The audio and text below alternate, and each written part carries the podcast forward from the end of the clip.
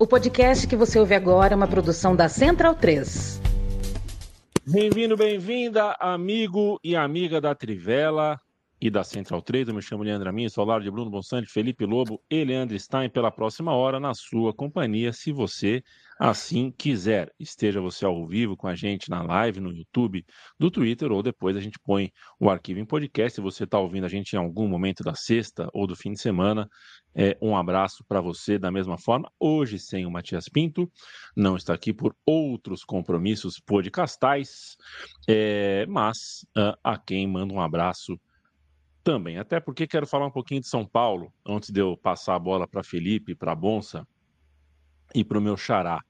Rafael dos Santos, tá? É o nome. 32 anos tinha o Rafael dos Santos. Eu quero saber quem foi que matou o Rafael. Eu quero o nome, eu quero idade, eu quero foto de quem matou.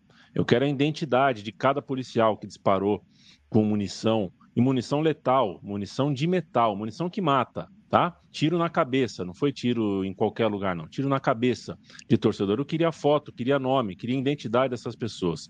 Teve um deles que conseguiu matar, mas certamente ele não foi o único, né? É, não, não tinha só uma pessoa com arma letal no Morumbi, não tinha só um policial, não. Eu queria saber o que foi que o Rafael fez de tão grave, o que estava acontecendo de tão grave no Morumbi para que o Rafael tomasse um tiro na cabeça, né? A polícia, a polícia militar vai, vai abrir procedimento interno, como ela sempre faz, apurar uh, apurar possíveis excessos, né? E eu suspeito que o assassino, lá dentro, onde a gente não enxerga, né? Vai ganhar bolo, brigadeiro, Coca-Cola, abraços, tapinha nas costas, vai ser festejado, porque ele não está sozinho na corporação, ele não é um lobo solitário, né? Ele não está sendo julgado de forma negativa por boa parte dos seus colegas. Tem muito colega ali que, inclusive, está achando ele uh, muito bem, que ele foi muito bem. A Polícia Militar do Brasil é, tem muita gente que pensa assim, é, a Polícia Militar do Brasil fareja a morte, quer a morte, provoca a morte até que ela aconteça, nos lugares específicos, nos lugares certos, né? Em todos os lugares, não. Tem lugar que ela cuida muito bem. O estúdio da Central 3 fica perto da Faria, da, da, da Faria Lima também, mas fica perto da Oscar Freire. Na Oscar Freire, a polícia não quer a morte, não. E a morte aconteceu sem nenhuma explicação, né, gente? Um tiro na cabeça sem nenhuma explicação eu queria entender como é que se leva esse tipo de munição para o estádio, o que, que, se espera quando se leva esse tipo de munição uh, para um jogo de futebol. E outra coisa, são inúmeros casos de quase morte nesse domingo. Um morreu, mas poderia ter morrido vários. Vários. São incontáveis os casos de violência. A violência absurda, absolutamente desproporcional por parte da polícia. Não é só nesse domingo, acontece direto. E eu queria saber qual clube que se manifestou, qual clube que se manifesta qual clube que falou sobre? O que, que as torcidas, organizadas ou não, estão esperando para acordar para a vida e, e, se tocar que a época mudou, que não é mais época de ficar adiando a aproximação, que elas têm que se aproximar em nome da vida delas, inclusive.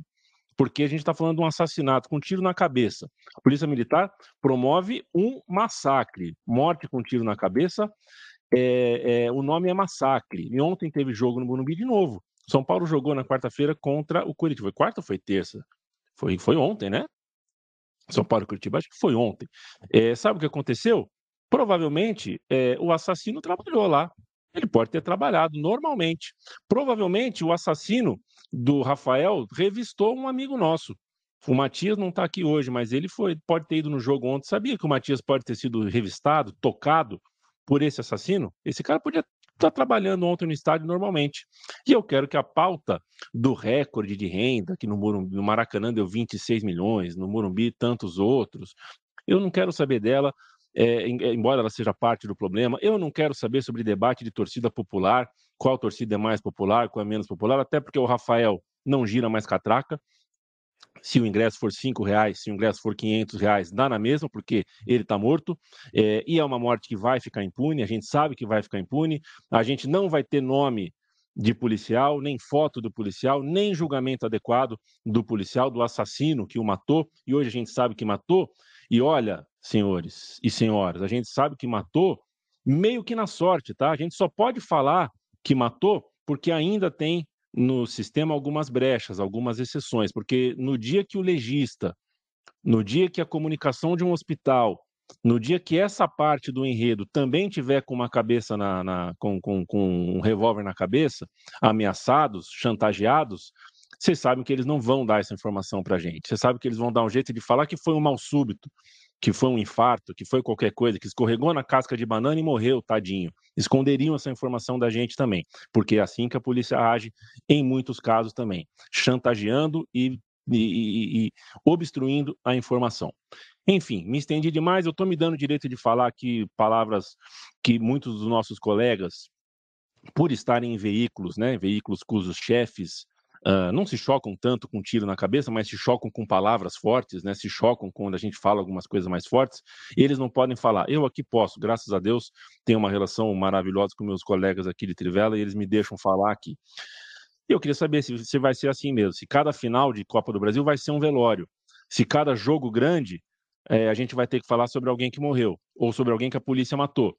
É, eu queria, inclusive, explicação técnica para o esquema de segurança e a necessidade de um portão de ferro ficar aberto antes de Palmeiras e Flamengo. Estava aberto por quê? Por quem?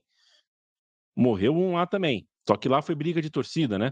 é, é, a torcida que o que a polícia mais quer é que a torcida brigue sempre. Então a gente pode abrir a lista aqui de exemplo. O programa tem uma hora, não dá tempo de falar de muitos casos, né? Tem uma fração pequena de casos de violência da polícia, mas a gente pode passar uma hora aqui falando. Se matem. A polícia gosta, prefere que as, que as torcidas se matem. E se elas não fizerem isso voluntariamente, a própria polícia se ocupa de matá-las. E se ocupam de criar uh, o ambiente. Elas criam a tensão, depois elas criam o caos e depois elas mostram o cadáver. Só que eu não quero ver o cadáver, eu quero ver o nome, a foto, a identidade de quem matou. Porque eu não tenho tesão, eu não tenho tesão em cadáver. Eu tenho tesão em ver gente assassina presa. Vocês me desculpem o imenso alongamento que eu tive aqui, mas é, eu queria falar sobre isso. Tô desde que eu soube, né, desde queria falar isso. Hoje a gente vai falar de muito de Copa do Brasil, de Sul-Americana, a gente vai pular um pouquinho na Europa, talvez. Nuno Bonsante, meu beijo, meu abraço. Qual é a pauta de hoje, meu camaradinha? Boa noite, é uma, uma introdução importante, né, que você deu aí, né? Só queria destacar um ponto que você falou do da criação do ambiente, né? Porque eu acho que essa parte é uma das mais importantes, porque não é de maneira alguma é isentar torcidas organizadas de terem feito, cometido erros, né? Muitas vezes, inclusive repetidos, mas quando a, a polícia vai para um jogo de futebol esperando uma guerra, é incrível a frequência com que uma guerra acontece, né? Porque é, a, a, as ações têm muitas reações, né?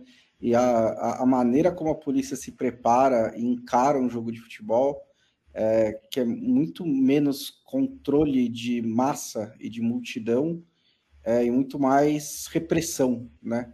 É como se todo jogo de futebol fosse um protesto violento, digamos assim, né? não que também justifique, mas é meio como a maneira como elas encaram, né? Todo jogo de futebol vão com a mentalidade de que alguma coisa vai acontecer, é super perigoso, tem que é, lidar com isso da maneira como elas lidam. Tem também a parte da polícia militar ser uma polícia militar, então, né, meio que está no, no gênese da instituição encarar as coisas como guerra, e isso não é só nos estádios de futebol, mas é, na periferia, né, na, em cidades pobres, em vários outros lugares também, que é, acontecem assassinatos e os, os, os responsáveis muitas vezes não são nem identificados, e mesmo quando são, poucas vezes são responsabilizados. Então, acho que antes da gente entrar na pauta do programa, que vai ser muito Libertadores, muita Copa Sul-Americana, né?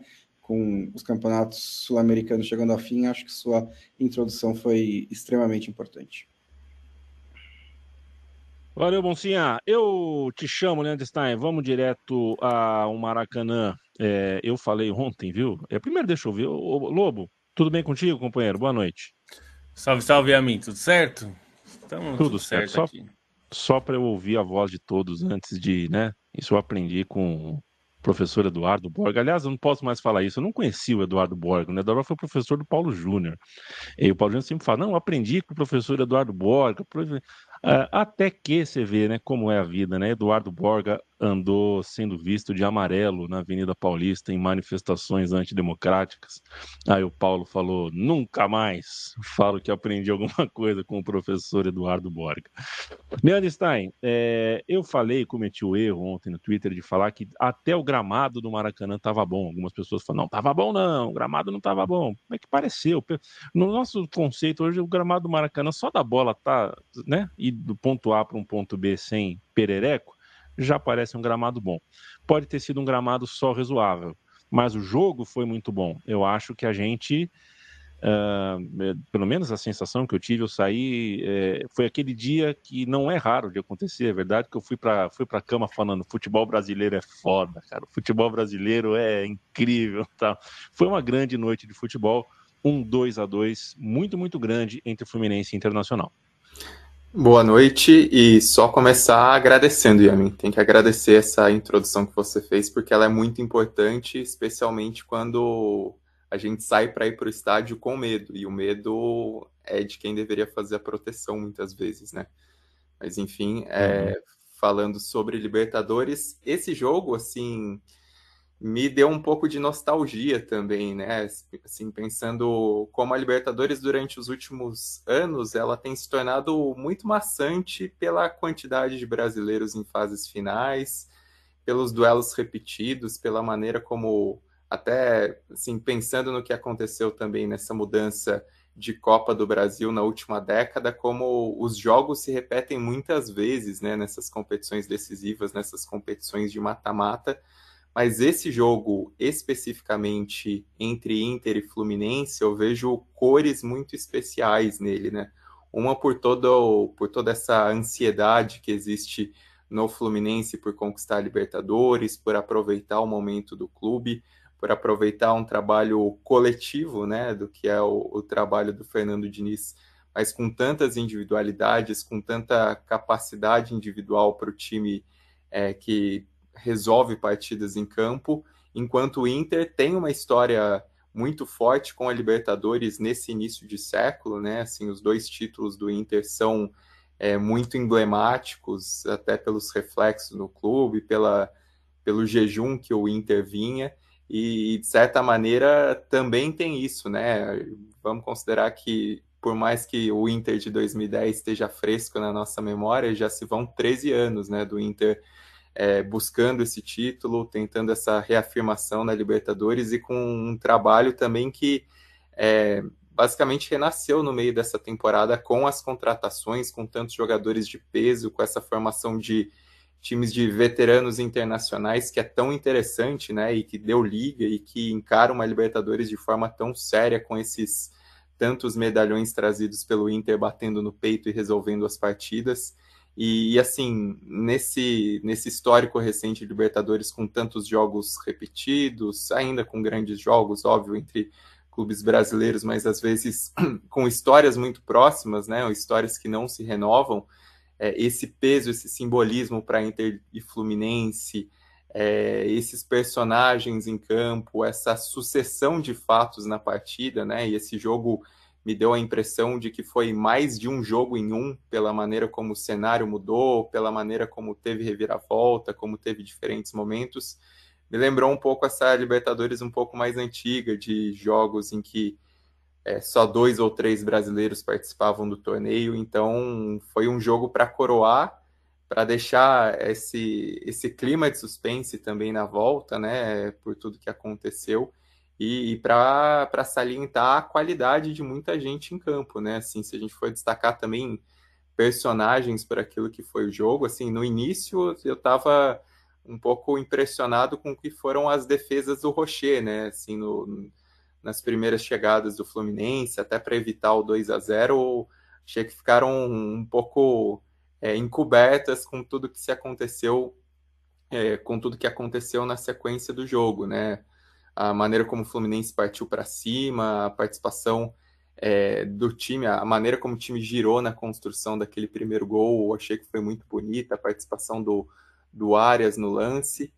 O Inter, depois da vantagem numérica, a forma como o time cresceu, e aí um personagem que é, merece destaque também é o Hugo Mádio, né? Que assim é uma contratação totalmente aleatória. A gente até comentou no, no, podcast, né? Um, um, negócio um tanto quanto inacreditável que tem a ver com a passagem do Cudê pelo Celta. Mas foi um cara de extrema importância nessa, nessa reação do time, né? Nessa, nessa maneira como o time virou e que, que parecia que poderia até abrir um resultado confortável dentro do Maracanã. E aí depois o Cano, né? Que é, assim, é, é se for para escolher uma grande individualidade do Fluminense é ele, né? Assim, o que o cara faz a diferença, a quantidade de gols. E assim, eu gosto muito de, de ver os lances pelo gesto técnico, né? Por aquilo que, que existe de refinamento, de velocidade de raciocínio. E a maneira como o Cano consegue fazer o giro para concluir é, em gol tão bem marcado no, no lance do empate também é muito impressionante. Então é um jogo de de muitas cenas, de muitos personagens, de momentos, de alternâncias. E que privilégio para todo mundo ver esse jogo e ainda mais para as torcidas, né? Por por estar tá envolvido numa final de Libertadores com um primeiro jogo desse calibre. É, eu dei uma passada na Wikipédia do Gumalo esses dias, né? Eu tava ali na, na, nas redondezas, eu fui dar uma olhada e é engraçado, né? Porque ali é Celta de Vigo, tipo, 15 anos, e aí de repente internacional. Tipo, que é um Juan trajetória, Fran, né? É, trajetória, tipo o Fran também. Trajetória curiosa de carreira, né? É, eu, eu, eu, tive um pouco de nostalgia nesse jogo também, em parte porque é, a gente viu, né? A gente vê bastante jogos acirrados de Libertadores, mas é geralmente jogos acirrados mais travados, né? Quando os jogos são assim bem equilibrados. E esse foi um jogo que foi lá e cá, é, principalmente quando estava 11 contra 11, né? No primeiro tempo, você vê teve três chances, três defesas dos goleiros antes de sair o primeiro gol, eh, teve gol anulado, teve assim várias histórias, subenredos interessantes nesse jogo é, que me, me deixaram bem, bem satisfeito de ver, de ver um jogo desses, né? Que às vezes a gente não consegue ver por aqui. É, e acho e, e, e, reforço o destaque do Cano, porque eu acho que o, o, o, gol dele, né, a ação dele ali para empatar o jogo talvez tenha sido a mais material do confronto, né? Porque era um Fluminense que estava num momento complicado da partida, estava com a menos, o Internacional estava controlando o jogo, é, e o Fluminense estava prestes a perder em casa, né, no jogo de ida da Libertadores.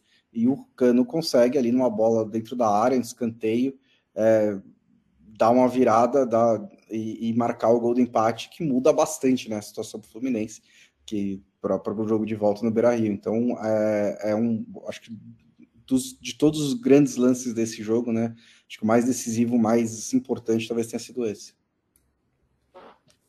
Pelo eu gostei muito do Alan Patrick, não é, né, tô chovendo no molhado, tô falando óbvio, mas achei que o Alan Patrick, principalmente na volta do, do, do, intervalo, ele faz com que o um a mais do Inter pareça três a mais, é impressionante como ele, como ele entende o jogo e, e maltrata ali uh, o time do Diniz, que já estava muito exposto com 11 contra 11, depois não demorou para se encontrar num 10 contra 11. É, achei que ele jogou demais, mas queria é, ouvir mais destaques seus, né? Foi uma partida de fato. O que não falta para esse jogo é, é, destaque, né? De fato. Ah, sim, foi um, foi um jogaço, né? Isso entregou muito. Acho que era, era, um duelo muito aguardado, porque são dois técnicos que é, trabalham muito as suas equipes é, para criar ideias né, é, para as equipes. Acho que nesse caso o a, a, a, escolha do Diniz, embora bastante ousada, e acho que tem que é, é, ser valorizado esse aspecto, mas não funcionou, né? Assim, é, claramente não funcionou tão bem quanto ele provavelmente pensou. É, claro que a expulsão é um fator importante ali, mas eu acho que mesmo como a ideia né, de, de, é, de jogo e do que foi pensado para esse jogo, é, acho que as ideias, a, a ideia do Kudê funcionou melhor. Eu, minha, minha impressão toda, durante todo o primeiro tempo, embora tenha sido um jogo bastante equilibrado, é, não foi uma imposição de nenhum dos dois lados, assim, em termos de um ser muito melhor que o outro, mas eu fiquei com a impressão o tempo todo que o Inter estava melhor, um pouco melhor do que o Fluminense, assim, um pouco mais confortável na sua ideia e no que estava tentando fazer. Eu, eu senti ali dentro do jogo, eu achei que o Fluminense estava sofrendo muito para conseguir fazer o que é, parecia planejado, né? É, também por isso que você falou, também porque um Alan Patrick é, a, entendeu ali a, a questão do espaço no meio campo, que ficaria é, menos preenchido com o Ganso, é, embora o Ganso eu achei que ele se esforçou bastante para preencher, mas a característica dele é outra, né? A, a, a, própria dinâmica dele ali é outra, e eu achei que isso dificultou. O Enervalência é, usou muito essa, esses problemas do, do Fluminense de achar como preencher os espaços. É, também usou bastante para criar oportunidades, né? É um é jogador é, fora de série, né? É, é, é, uma contratação excelente do Inter que, é, como o Stein falou, é um time de, de bons veteranos, né? Assim, é um, um, time bastante experiente, a média de idade alta, né? É, para um time, a, a, média de idade de 32 anos é, é bastante alta, então é um time bem experiente. e é tão doido que assim, foi um jogo no Maracanã do time é, do time do Fluminense, que é um bom time, e o Fluminense, a minha sensação é que o Fluminense, por tudo que aconteceu no jogo, tem que comemorar o empate. Isso já diz o tamanho de como foi a atuação do Inter também, né? O Inter ter saído de campo lamentando ter tomado o empate é porque foi uma atuação gigantesca do Inter. Eu acho que nesse sentido é, é uma atuação similar em termos de importância e de como enfrentou um adversário dificílimo a que o Inter, ao que o Inter fez contra o River, que é um adversário também com um peso grande, é, jogando num, num estádio super tradicional, enorme, torcida grande, fazendo pressão, e o Inter foi lá no, no Monumental e também fez um jogo que é, acho que o, o, River poderia ter perdido aquele jogo, né? É, e, e, então acho que é um, é um, eu acho que deixou uma sensação muito boa. Não decidiu nada, o empate, é, como o Bolsa falou, o, o, o, empate ali deixou o Fluminense é, muito mais tranquilo, né? Perdeu o jogo de ida, teria criado uma situação muito complicada de reverter, não só pelo resultado, mas porque mudaria totalmente as posturas, eu acho, né? De como cada time encara o jogo. Como saiu no empate, acho que ninguém vai poder é, se trancar muito na defesa e especular com o jogo, porque é, não, não dá para arriscar tanto, né? E até por característica dos treinadores também. Então, eu fiquei, como você falou, é, sobre puto, futebol brasileiro é foda, meu. Tem momentos bem legais nisso, né? Assim, acho que tem. É, esse, esse é um grande momento. A gente lamenta que tenha 842 brasileiros jogando competições sul-americanas, mais ou menos, né? é, porque isso é, descaracteriza um pouco a ideia, né? É, mas de fato foi um grande confronto entre dois brasileiros e tornou essa, essa, esse jogo muito interessante. E eu acho que um atrativo maior ainda para o segundo jogo, né? Acho que quem não assistiu ao primeiro jogo, por qualquer motivo, é, vai ficar e gosta de futebol, vai querer ver o segundo jogo, porque os atrativos serão bastante grandes vai ser uma decisão para de quem vai, vai para a final. É bem emocionante e eu imagino muito apertada, muito. Eu duvido que alguém vá sobrar no segundo jogo. O Inter ou o Fluminense, quem passar, vai passar depois de uma grande batalha e provavelmente dois grandes jogos. Alguém quer falar alguma coisa sobre arbitragem? Porque uma expulsão no primeiro tempo sucede, né? Suscita debates, tudo? Não, né? Não quero nunca falar de arbitragem. de Perfeito. Não queremos. Às vezes é, a gente só fala quando precisa, né? E eu não acho que tenha sido nada tão grave a ponto de a gente precisar falar. Lances mais ou menos discutíveis. Lances mais ou menos discutíveis, a gente não precisa discutir. Quero mandar um abraço para Aristides, Luan Freiner, valeu, companheiro, um abraço.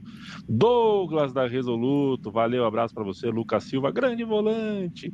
É, o Lucas Arita está aqui também com a gente. O Rafael Montanaro, Luiz Gustavo. Quem está ao vivo, a gente consegue mandar um abraço. Para quem está gravado, a gente manda um abraço não nominal, o que é feito com o mesmíssimo carinho. Sempre lembrando que o podcast da Trivela é feito com É, eu ia fazer uma palhaçada aqui, né? Mostrar o, o repelente aqui, que isso é um oferecimento repelente. Que tá dando de mosquito aqui, o Bruno Bonsante acabou o, a barata.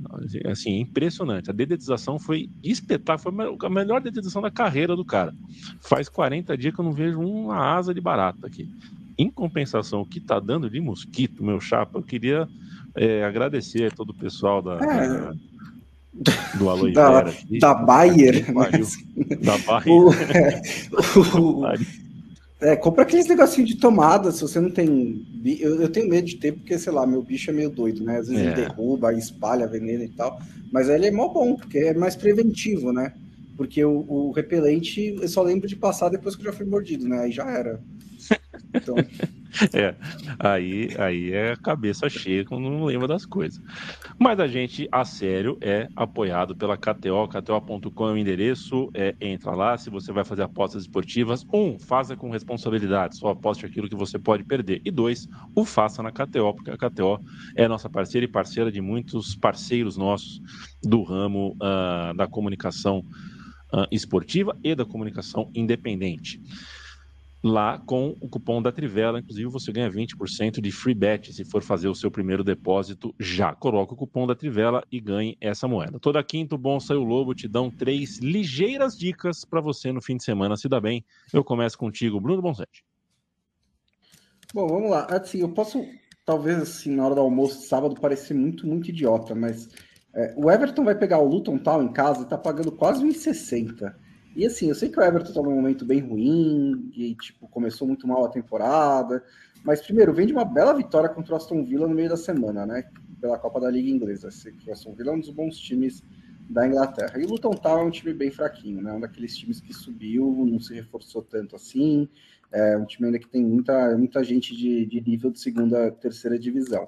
E o Everton vai jogar em casa também. Acho que em 58 é muita coisa para uma vitória do Everton nesse jogo por mais que a fase seja ruim, é, é, um, é uma odd que tem bastante valor.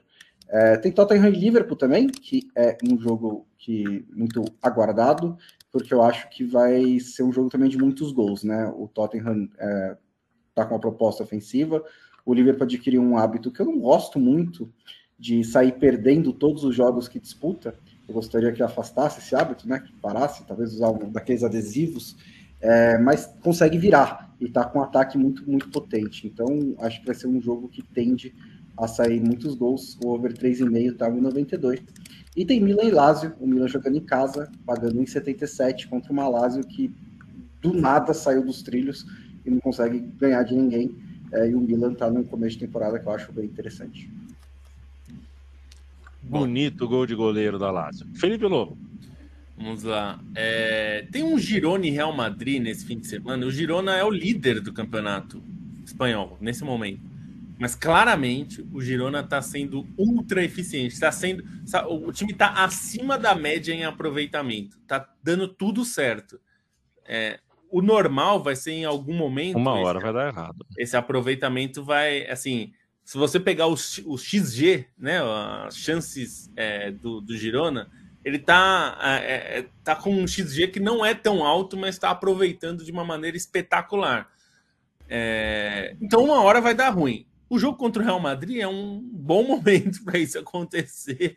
E a vitória do Real Madrid fora de casa contra o Girona é, tá pagando 1,96. Eu achei bastante interessante aí, considerando que, bom, é o Real Madrid, né? Vinícius voltando agora tal. É uma questão interessante.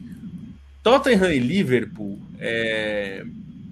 o Liverpool tem conseguido mostrar futebol, um futebol interessante. O Tottenham começou bem a temporada, mostrou bastante brilho, né? É uma coisa que se cobra muito do Tottenham, que é um time sempre considerado meio pé frio, né? É, em jogo grande.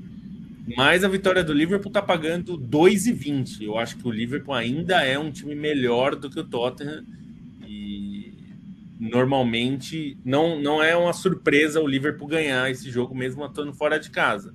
É, não que vá ser um jogo fácil, mas não é uma diferença assim que não, não é uma zebra o Liverpool ganhar do Tottenham neste momento, pelo menos. Então 2,20 é uma boa cotação. E tem super clássico na Argentina também, né? Nós temos River, Boca e River na Bomboneira. É, é um jogo que assim nenhum dos dois está, é, digamos, jogando um futebol incrível. E é um jogo que tem uma tendência ao empate que é enorme. E o empate está pagando 3,25. Então, eu diria que o empate nesse jogo especificamente é um resultado bastante interessante, considerando que nenhum dos dois está assim tão bem, né? É, tem muita pressão no lado do Boca, o Boca que vai enfrentar o Palmeiras, o Libertadores também vai ter, quer dizer, um jogo, um super clássico entre uma semifinal de Libertadores, quer dizer, acho que o, o Boca mesmo não assinaria esse empate, é um empate bastante atraente aí, 3,25. KTO.com, um beijo e um abraço para todos os gaúchos e gaúchas do time de suporte, de merchandising, do financeiro, da arte e também para os maluquinhos da programação. Olha, o pessoal, a gente faz programação.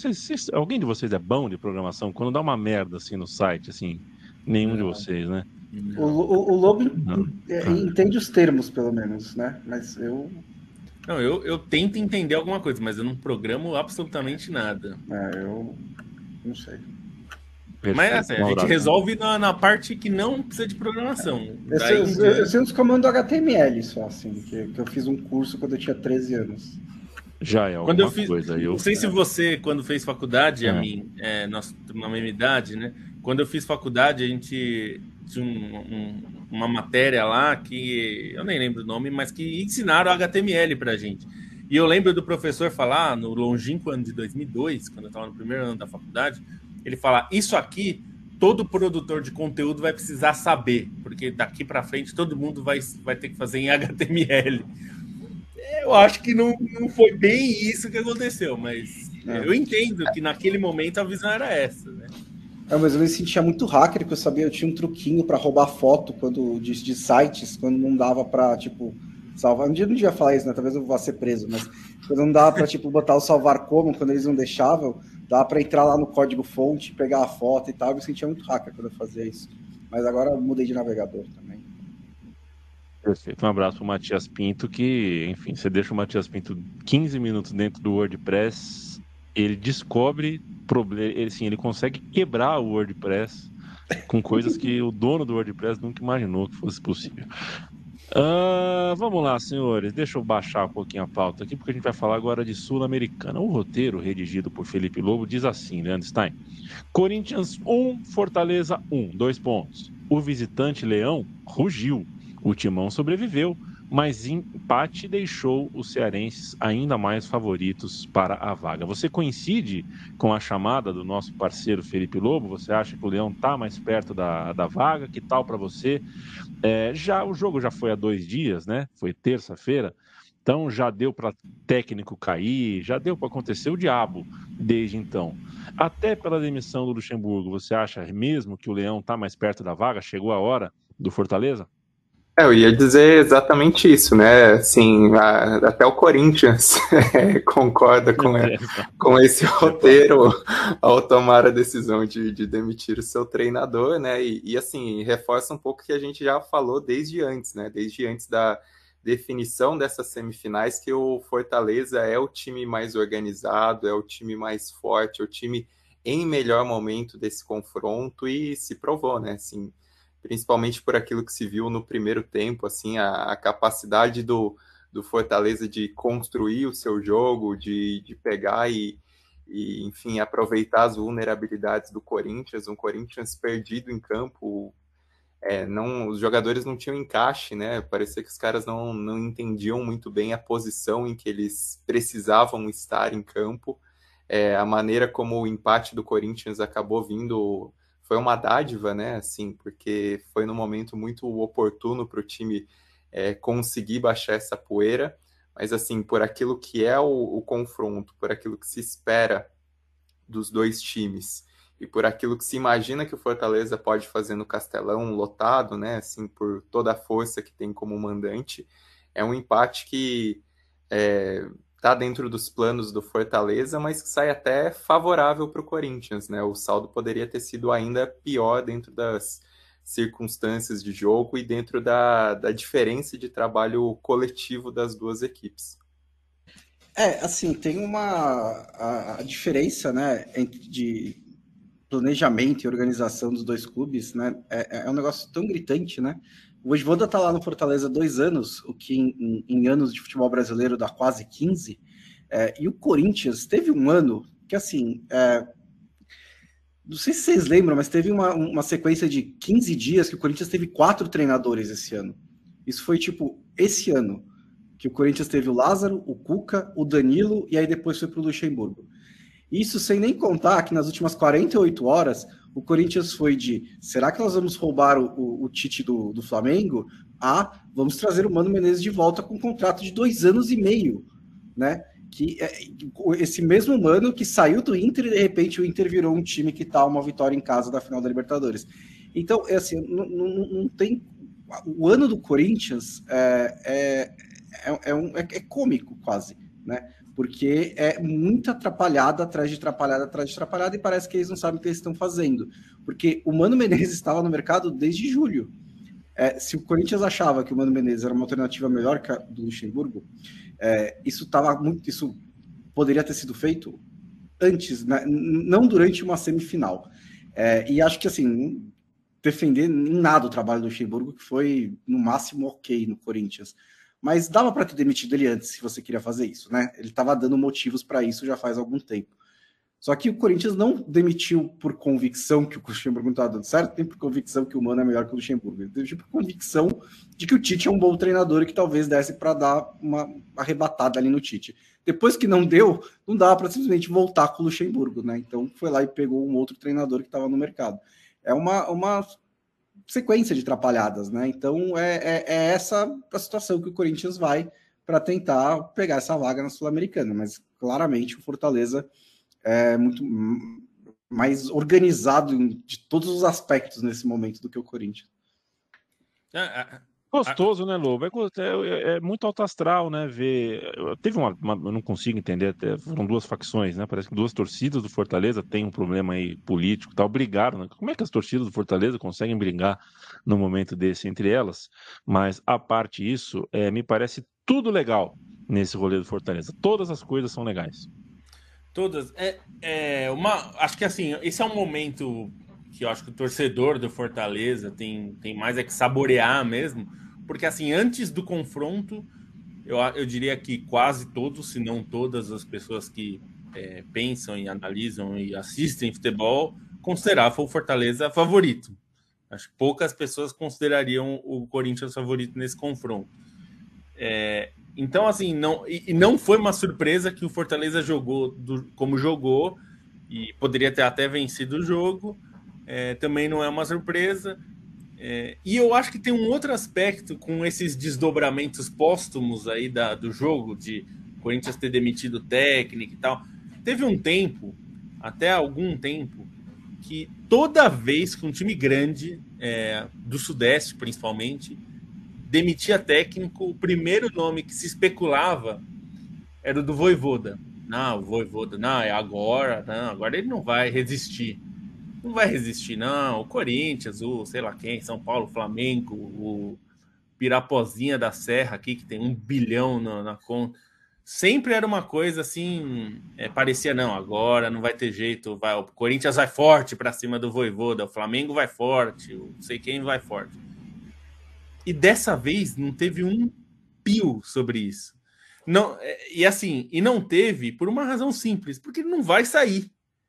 É, e eu, eu acho que tudo isso, todo isso, esse, é, esse cenário é bem interessante da gente pensar, que é o Fortaleza favorito é, foi fez um jogo bom na, em Itaquera, sai com um resultado que o, acho que ajuda a fortalecer esse favoritismo para o jogo de volta.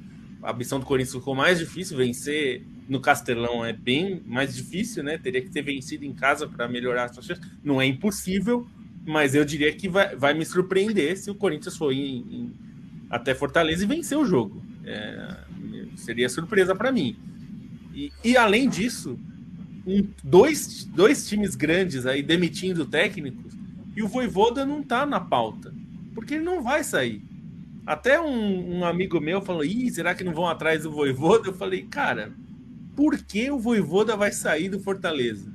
que é um time bom, bom por causa dele também, não só por causa dele, evidentemente, mas é um time bom também por ele, porque ele ajudou a melhorar o time que ele pegou, que já estava numa ascensão, que é estável, que é, tem pagado em dia e certinho, e pagando bem, levou bons reforços. Quer dizer, é um time que pode ser campeão continental, tá, tá aí a uma vitória em casa de uma final continental inédita para um time do Nordeste inteiro. É, eu acho isso fantástico, assim, eu acho isso é um, é um marco que a gente tem que lembrar, porque isso não era uma coisa óbvia, né? Se a gente pensar um ano, talvez dois anos, era impossível imaginar um cenário desse, né? De ninguém nem tenta mais o Voivoda. Eu não diria que não tenta, que pode até ser que tente nos bastidores, mas não chega nem perto de contratar, porque o cara tá lá e o Fortaleza se estabeleceu, se impôs como uma, uma equipe que está brigando sempre nas, pra, por uma vaga sul-americana e agora está brigando pelo título de uma competição sul-americana. É isso é algo que o torcedor do Leão tem que guardar, porque o que esse time fez, esse clube fez saindo daqueles anos que a gente, a gente, sinceramente, a gente, né, na, o Stein muitas vezes escreveu na, o além da Série A, né, tudo mais que a gente falava sobre essas divisões, principalmente Série C e Série D. É, todo ano era um pouco de cortar o coração, assim o Fortaleza caindo sempre no mata-mata da Série C, que o mata-mata da Série C talvez seja uma das coisas mais cruéis que existem no futebol brasileiro. Sinceramente, assim, sempre tem histórias tristes, assim, de times que, putz, ficaram a um tracinho de se classificar.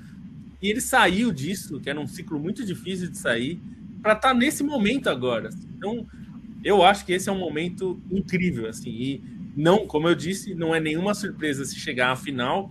E, se, e chegando à final, é, é, hoje me parece um time melhor que a LDU, que parece vai se classificar, né? Meter um 3 a 0 no Defensa e Justiça. É, eu vou querer ouvir o Landstein sobre, sobre a sapatada uh, da LDU, que me faz pensar, né? Como jogou mal o Defensa e Justiça, me faz pensar que o Botafogo é, enfim, eu acho que o Botafogo desperdiçou. É, foi um desperdício. É, tinha, que ter usado mais energia. Tinha que ter. Né, não sei. Acho que o Botafogo não. É, foi uma decepção. Acho que dava para o Botafogo estar tá nesse fubá aí. Mas uh, ah, para a gente fechar esse Corinthians contra Fortaleza, o, o, o Lobo, queria dizer que é, tem um meu time de botão também, contando só as sagas do Fortaleza na Série C. E é um dos episódios certamente mais, como é que dizer, mais dramáticos, né? Porque Nossa, a gente costuma dramático. contar a história de campeão, a história de time que dá certo. É impressionante, confortável. E, e muitas vezes em casa, né?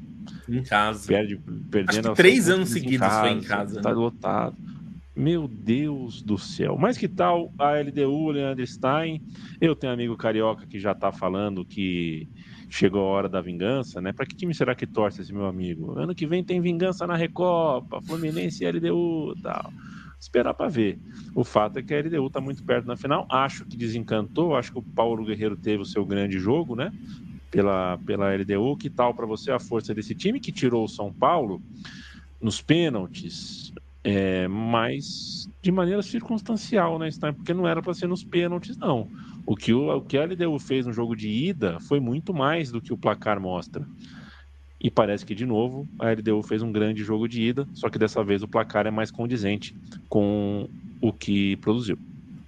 É, assim, o primeiro tempo da LDU nesse jogo contra o Defensa e Justiça foi um dos melhores assim dessa temporada sul-americana, assim, um dos melhores tempos de um time nessa temporada sul-americana porque criou muitas chances, assim, a maneira como atacou pelos lados do campo foi impressionante, com velocidade, com transição rápida, as dobradinhas do Quinones e do Johan Julio pelo lado esquerdo, pela direita o Quinteiro com o Ibarra, assim, o time sufocante, com muita velocidade, é, muita verticalidade, então foi realmente impressionante, assim, a, a maneira como a LDU roubava a bola e, e fazia o Defensa e Justiça sofrer, né? O Guerreiro foi o grande destaque do primeiro tempo com os dois gols, né? Um gol de cabeça e depois um gol numa jogadaça ali de inversão no fim do primeiro tempo. mas assim, pelo volume de jogo da LDU, pelo, pelas boas defesas do goleiro Henrique Bolonha, outros jogadores também foram bem e só não apareceram por falta desse momento decisivo, né?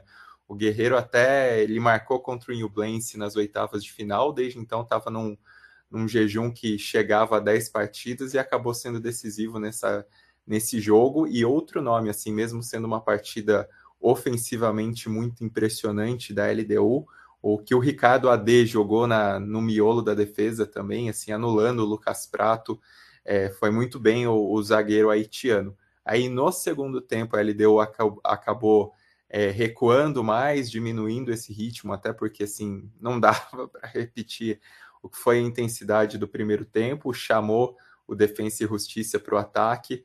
É, o goleiro Alexander Domingues até fez algumas boas defesas, mas o time conseguiu assim controlar, né? Até porque o Defensa e Justiça tinha muito ímpeto, mas não tinha necessariamente qualidade na criação das jogadas ali para para criar ameaças tão reais assim contra a meta da, da LDU.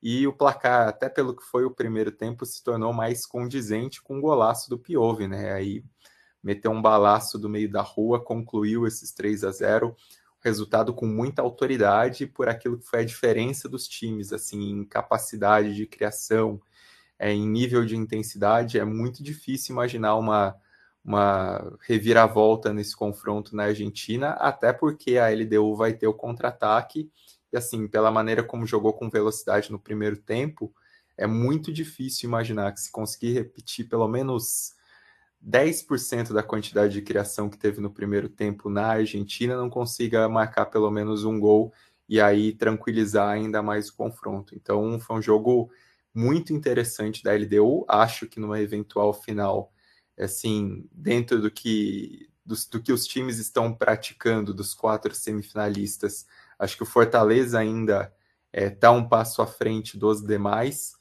mas a LDU assim deu uma prova de força muito grande com essa partida, assim, por toda a capacidade de conseguir amassar o Defensa e Justiça. Núbio, um abraço para você, Núbio. Ele fala: Bruno Bonsante, o atalho de acessar os elementos HTML no Safari ou no Google Chrome é Command mais Option mais C. Deixa eu ver aqui. E, bom, já não sei qual que é o Command, então. Qual que é o Command? É, você, tem, é você tem Mac? Isso é Mac, né? Ah, é Mac. É Mac. Puta, é. tem que ser. É o Safari no Mac do HTML, depois você ripa a legenda e zipa na, na pasta ripada para baixar a legenda do zip. Não, tô fora.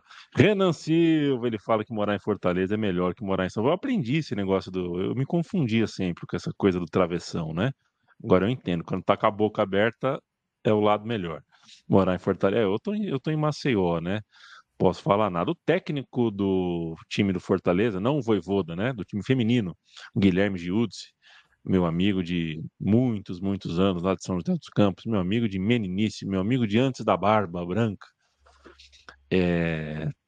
Adora Fortaleza, ele é técnico do time feminino lá e adora morar por lá. João Felipe, boa noite, um abraço de Lagoinha, São Paulo. Ele pergunta: cano ou prato? Cano. Cano. É, é coisa de. É, é muito sério o que o Cano faz é uma coisa muito séria. A maneira como esse cara se posiciona e, e, e, e conclui a gol é muito sério. Não, não vi muitos, não. Não vi muitos com essa capacidade de fazer gol de primeira posicionada. Você percebe que tá vendo o lance de um jeito que ninguém em campo tá vendo. Um jogadoraço. Merece uma Copa América, tipo... né? Sim, ninguém liga para a Copa América, leva ele para a próxima Copa América, cara. Deixa ele jogar com o Messi. Imagina como vai estar feliz jogando com o Messi. Leva ele para a Copa América. E, gente, a Argentina acabou de ganhar a Copa América, acabou de ganhar a é. Copa do Mundo. Ninguém, a gente já tá de boa por uns 10 anos, assim, tipo, leva o cano logo. Eu não sei se já falei aqui, mas é, eu falo aqui. Leva para a Olimpíada, levar para a Olimpíada é uma boa. Não sei se a Argentina pode se classificar. Olimpíada é uma boa. Leva para a Olimpíada. Levar pra Olimpíada é, uma festa, boa. Né? Aí eu acho bala. Aí eu acho bala. Tem a cara da Olimpíada mesmo. O Cano é o tipo do jogador, às vezes eu faço, paro para pensar que no futebol contemporâneo, onde a longevidade é maior, porque o jogo mais físico, melhoramos muito em aspectos de entendimento do, do, da capacidade física dos jogadores, recuperação, musculação. A gente vai ver mais e mais jogadores que dos 20 aos 28 foi pior do que dos 29 aos 38. E o Cano me parece esse exemplo. Não vi o Cano jogar dos 20 aos, aos 30, mas claramente esse cara teve o auge depois dos 30. Impressionante o que joga de bola. Retinha final, senhores. Eu quero ouvir Felipe Lobo sobre a treta em Nápoles, o técnico não é lá muito carismático, o Osimhen reclama de tudo o tempo inteiro, gesticula, ninguém pode errar um passe que ele já gesticula. Dessa vez ele reclamou do técnico, ele não é o único, que Varadskhelia também não está gostando do, da parada. O que está pegando em Nápoles? Bom, primeiro que assim, é, o Napoli é, publicou dois vídeos. Você sabe, sabe, uma das funções de amigo, é, ah. meu caro e a mim, é quando não. você vê um amigo fazendo algo é, uma, é uma grande bobagem. Quando, você, quando é alguém que, que é seu amigo, que você tem apreço pela pessoa, você chega na pessoa e fala: Cara, você não pode fazer isso. Isso aqui não dá. Você está errado. É, de, ou desfaz isso, ou pede desculpas, ou enfim. Essa é a função de amigo também, né? É, é, é você chegar. Quando a gente vai para corporações, é, se fala muito sobre departamento de vai dar merda, né? Sempre precisa ter o departamento de vai dar merda tal. E que falta muito. E, e, eu diria, inclusive, que não é nem o departamento de vai dar merda. Falta, em muitos lugares, é, alguém com bom senso só. E às vezes, não falta alguém com bom senso, mas falta é, bom senso em quem decide. Porque às vezes a pessoa de bom senso levanta o dedinho e fala: escuta, vocês não acham que isso aí pode dar meio ruim? E aí alguém que se acha muito esperto e fala: danada, isso aqui ó, é gênio. Foi isso que os caras fizeram no TikTok do Napoli. Primeiro publicando é, um vídeo comparando o Ozinhen, que é nigeriano e negro, né? Um dos principais centroavantes do mundo hoje, um dos principais jogadores do Napoli, comparando a cabeça dele com um coco. É, acho que é importante contextualizar. Na, na Europa Ocidental, é, se usa de uma forma racista esse, esse, é, esse termo né, de é, coconut, né, o, chamar alguém de coco, chamar um negro de coco, é, você está dizendo que o negro ele é branco por dentro. É, enfim, tem várias questões racistas envolvidas nisso. Quem quiser se aprofundar, procura aí Coconut Race, Racism, você vai achar material sobre. O ponto é que isso não é desconhecido. Então, quando você faz essa associação, é, é problemático, tá? É problemático porque muitas vezes é usado para dizer que o, o, negro é gente boa porque ele faz coisa de branco. Ou seja, esse é o racismo in, implicado ali. É, não, não satisfeitos em publicar um vídeo racista contra o seu próprio jogador, eles publicaram um vídeo zombando do Zinhen perdendo, perdendo pênalti colocar uma música palhacinha, Não, isso é- engraçadinha. É, isso é brincadeira. É, mostra ele pedindo pênalti e depois perdendo pênalti. Sabe esses vídeos de pastelão que torcida adversária faz contra a rival?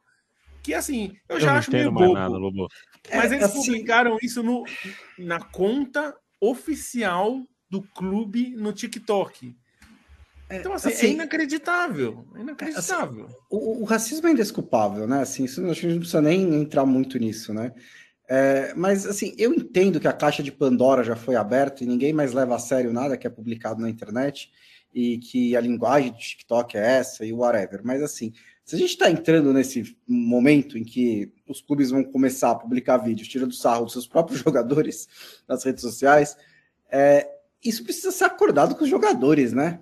Assim, você tem que chegar pro cara e falar, ó, a gente talvez tome umas liberdades aqui, você tá confortável com isso? Se você não tiver, a gente não tira sarro de você, a gente tira sarro de outros, né? Porque é umas coisas que acontecem até, e às vezes de coisas legais, assim, né? Esse caso foi completamente não, mas a gente já viu, né? Redes sociais, o jogador entrando na brincadeira, o jogador, né, tirando sarro de si mesmo. Essa parte eu acho legal. O problema é quando, assim, como parece ter sido esse caso, né? Que é um, que é um é, departamento independente, né, que não tem, teve relação com os jogadores, fazendo um negócio desses é, de um, lance que custou dois pontos para o Napoli, né? Assim, efetivamente foi o que aconteceu. Podem fazer falta, fazem falta já nesse momento que o Rudi Garcia precisa se, se confirmar, né, como uma opção ao Spalletti. E realmente, assim, é, é inexplicável. Até porque é, quando é, veículos de imprensa apelam um pouquinho nas redes sociais para gerar, né, buzz e audiência e não sei o quê, é, pelo menos eles têm a justificativa de que é o que gera audiência, o que gera dinheiro, né? Eu duvido que no orçamento do Napoli existe uma parte significativa que está reservada ao que paga o TikTok. Então, assim, para que que você vai fazer isso em qualquer, né, sobre, em qualquer cenário, né? Por que dar uma fazer um negócio desses, né? Eu tô realmente pasmo. Eu, eu fiquei pasmo com essa história. Eu não sei, eu não consigo entender. Pois é. Eu tenho dificuldade também. Eu vi o vídeo, achei a, a linguagem foi bom. É. Assim, a linguagem é de uma tipo, infantilidade, assim, de um. Assim, é, não é possível que gente, as pessoas estão se comunicando. É, a, gente, a gente teria que trazer um especialista para saber se está em linha com o TikTok ou não, né? E para o especialista eu digo alguém de tipo 17 anos, porque é, é o público do TikTok. Eu não faço a menor ideia se essa é a linguagem do TikTok ou não. Mas me pareceu também mais infantilizado que o normal, né? Pois é, muito estranho. O fato é que não está tão mal uh, na tabela, porque uh, a tabela do campeonato italiano está bem achatada tá. lá em cima. Senhores, a gente vai se despedir. A gente uh, vai embora, volta segunda-feira com mais uma edição. Leandro Stein, deixo o seu destaque final.